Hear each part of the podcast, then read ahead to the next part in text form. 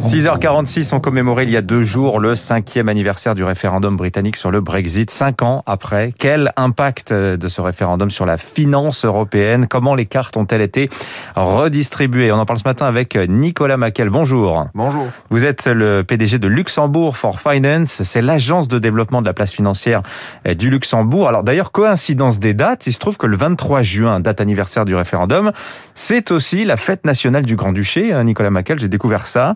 Euh, Luxembourg, place financière majeure de l'Union européenne. C'est presque la moitié du P I B du Grand-Duché. Hein. C'est trente pour cent environ. trente euh, Ah oui, voilà. J'avais un chiffre un peu plus élevé, moi, autour de quarante-cinq pour cent. Alors, ça doit inclure tout ce qui est indirect, mais quand on regarde la contribution directe, c'est trente à trente et un pour cent. Mmh. Quel a été l'impact du Brexit sur la finance européenne en général et sur la place de, de Luxembourg en particulier, Nicolas Mackel? Alors, il faut savoir que Londres occupait une place tout à fait particulière parmi euh, les places financières européennes, avec la décision du peuple britannique de quitter l'Union européenne et le choix du gouvernement britannique de ne pas ch- euh, chercher à obtenir un accès pour la finance britannique à ce marché européen. Londres a perdu ce que l'on appelle le passeport européen, à savoir la possibilité de servir les clients au sein de l'Union européenne depuis Londres.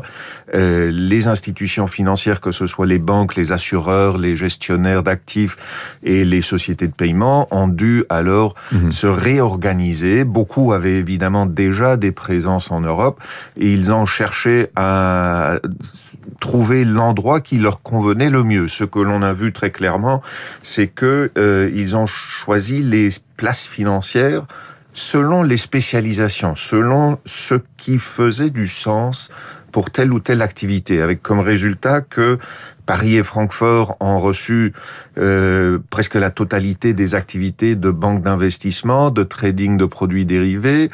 Luxembourg, par exemple, a été très fort euh, dans tout ce qui est euh, fonds d'investissement, banque privée, sociétés de paiement. Euh, les sociétés d'assurance se sont un peu réparties. Luxembourg, on a reçu euh, toute une partie. Euh, donc, on, on, on a vu vraiment une multipolarisation de euh, l'industrie financière Mmh.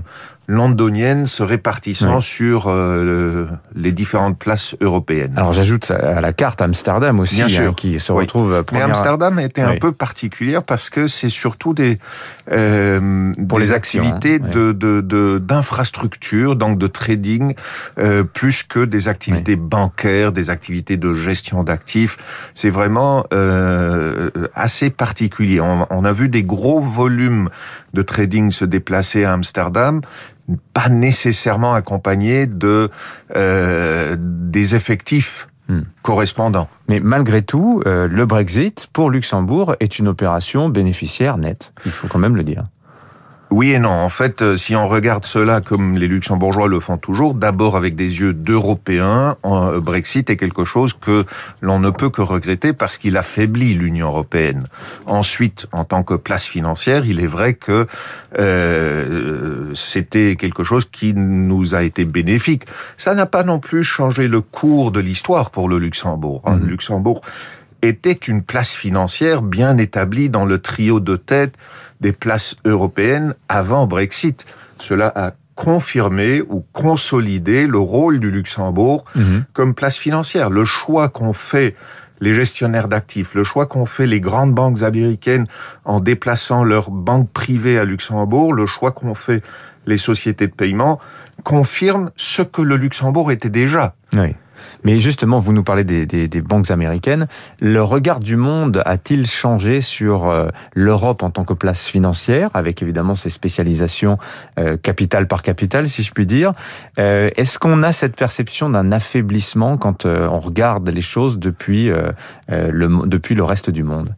Alors, un affaiblissement de l'Europe... Euh Probablement, mais je crois que si on prend par exemple, on a le cas d'une banque, une grande banque asiatique, qui, depuis Brexit, a choisi d'étendre ses activités en Europe et a choisi, pour, puisque c'est la banque privée, de s'établir au Luxembourg, alors qu'avant, elle aurait certainement été à Londres.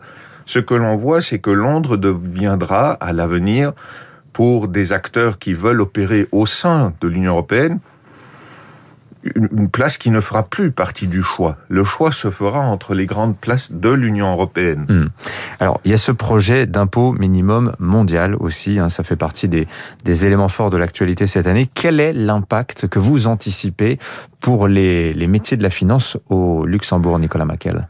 Mais je crois que nos amis britanniques sont en train d'essayer de euh, faire en sorte que la finance sera exclue de ce de cet impôt minimal. Le Luxembourg, euh, depuis des années, euh, soutient ces initiatives. Le Luxembourg considère ceci comme une nouvelle étape sur un chemin sur lequel nous nous sommes engagés déjà depuis quelques années. Oui, ça fait huit ans à peu près. Hein. Pour nous, pour nous, c'est quelque chose qui euh, qui est positif et que nous continuons à soutenir. Économiquement, pour nous, ça n'aura pas d'impact réel. Oui. Euh...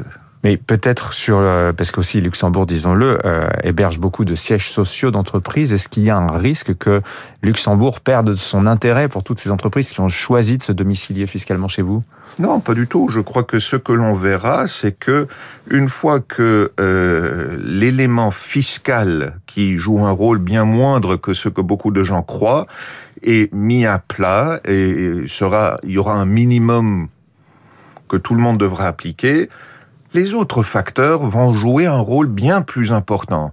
Et ce sont les autres facteurs qui, oui. en fait, font l'attractivité du Luxembourg. Alors, quels sont-ils ? Beaucoup, d'inv- beaucoup d'investisseurs choisissent le Luxembourg pour l'assurance qu'il offre, la stabilité qu'il offre. Il faut savoir que nous sommes un des rares pays qui a encore une notation triple A. Nous sommes un pays qui a un ratio de dette publique qui est la moitié du ratio suisse ou allemand. Euh, sont comparés avec d'autres. Avec la France, euh, ce ne serait pas très avantageux, évidemment. Enfin si, ce serait très avantageux pour le Luxembourg. C'est un pays qui, surtout aussi, est un des rares pays oui. vraiment international, parce que on y parle beaucoup de langues. Euh, les autorités acceptent de, de, de, de, de pas seulement parler, mais d'échanger aussi à l'écrit en anglais, en français, en allemand. Vous trouvez ça où ? Vraiment pas dans beaucoup d'endroits. Ce sont de multiples facteurs qui font aujourd'hui l'attractivité mmh. d'un pays. Merci Nicolas Mackel, le P D G de Luxembourg for Finance, invité ce matin de la matinale éco de Radio Classique. Bonne journée à vous. Dans un instant, trois minutes.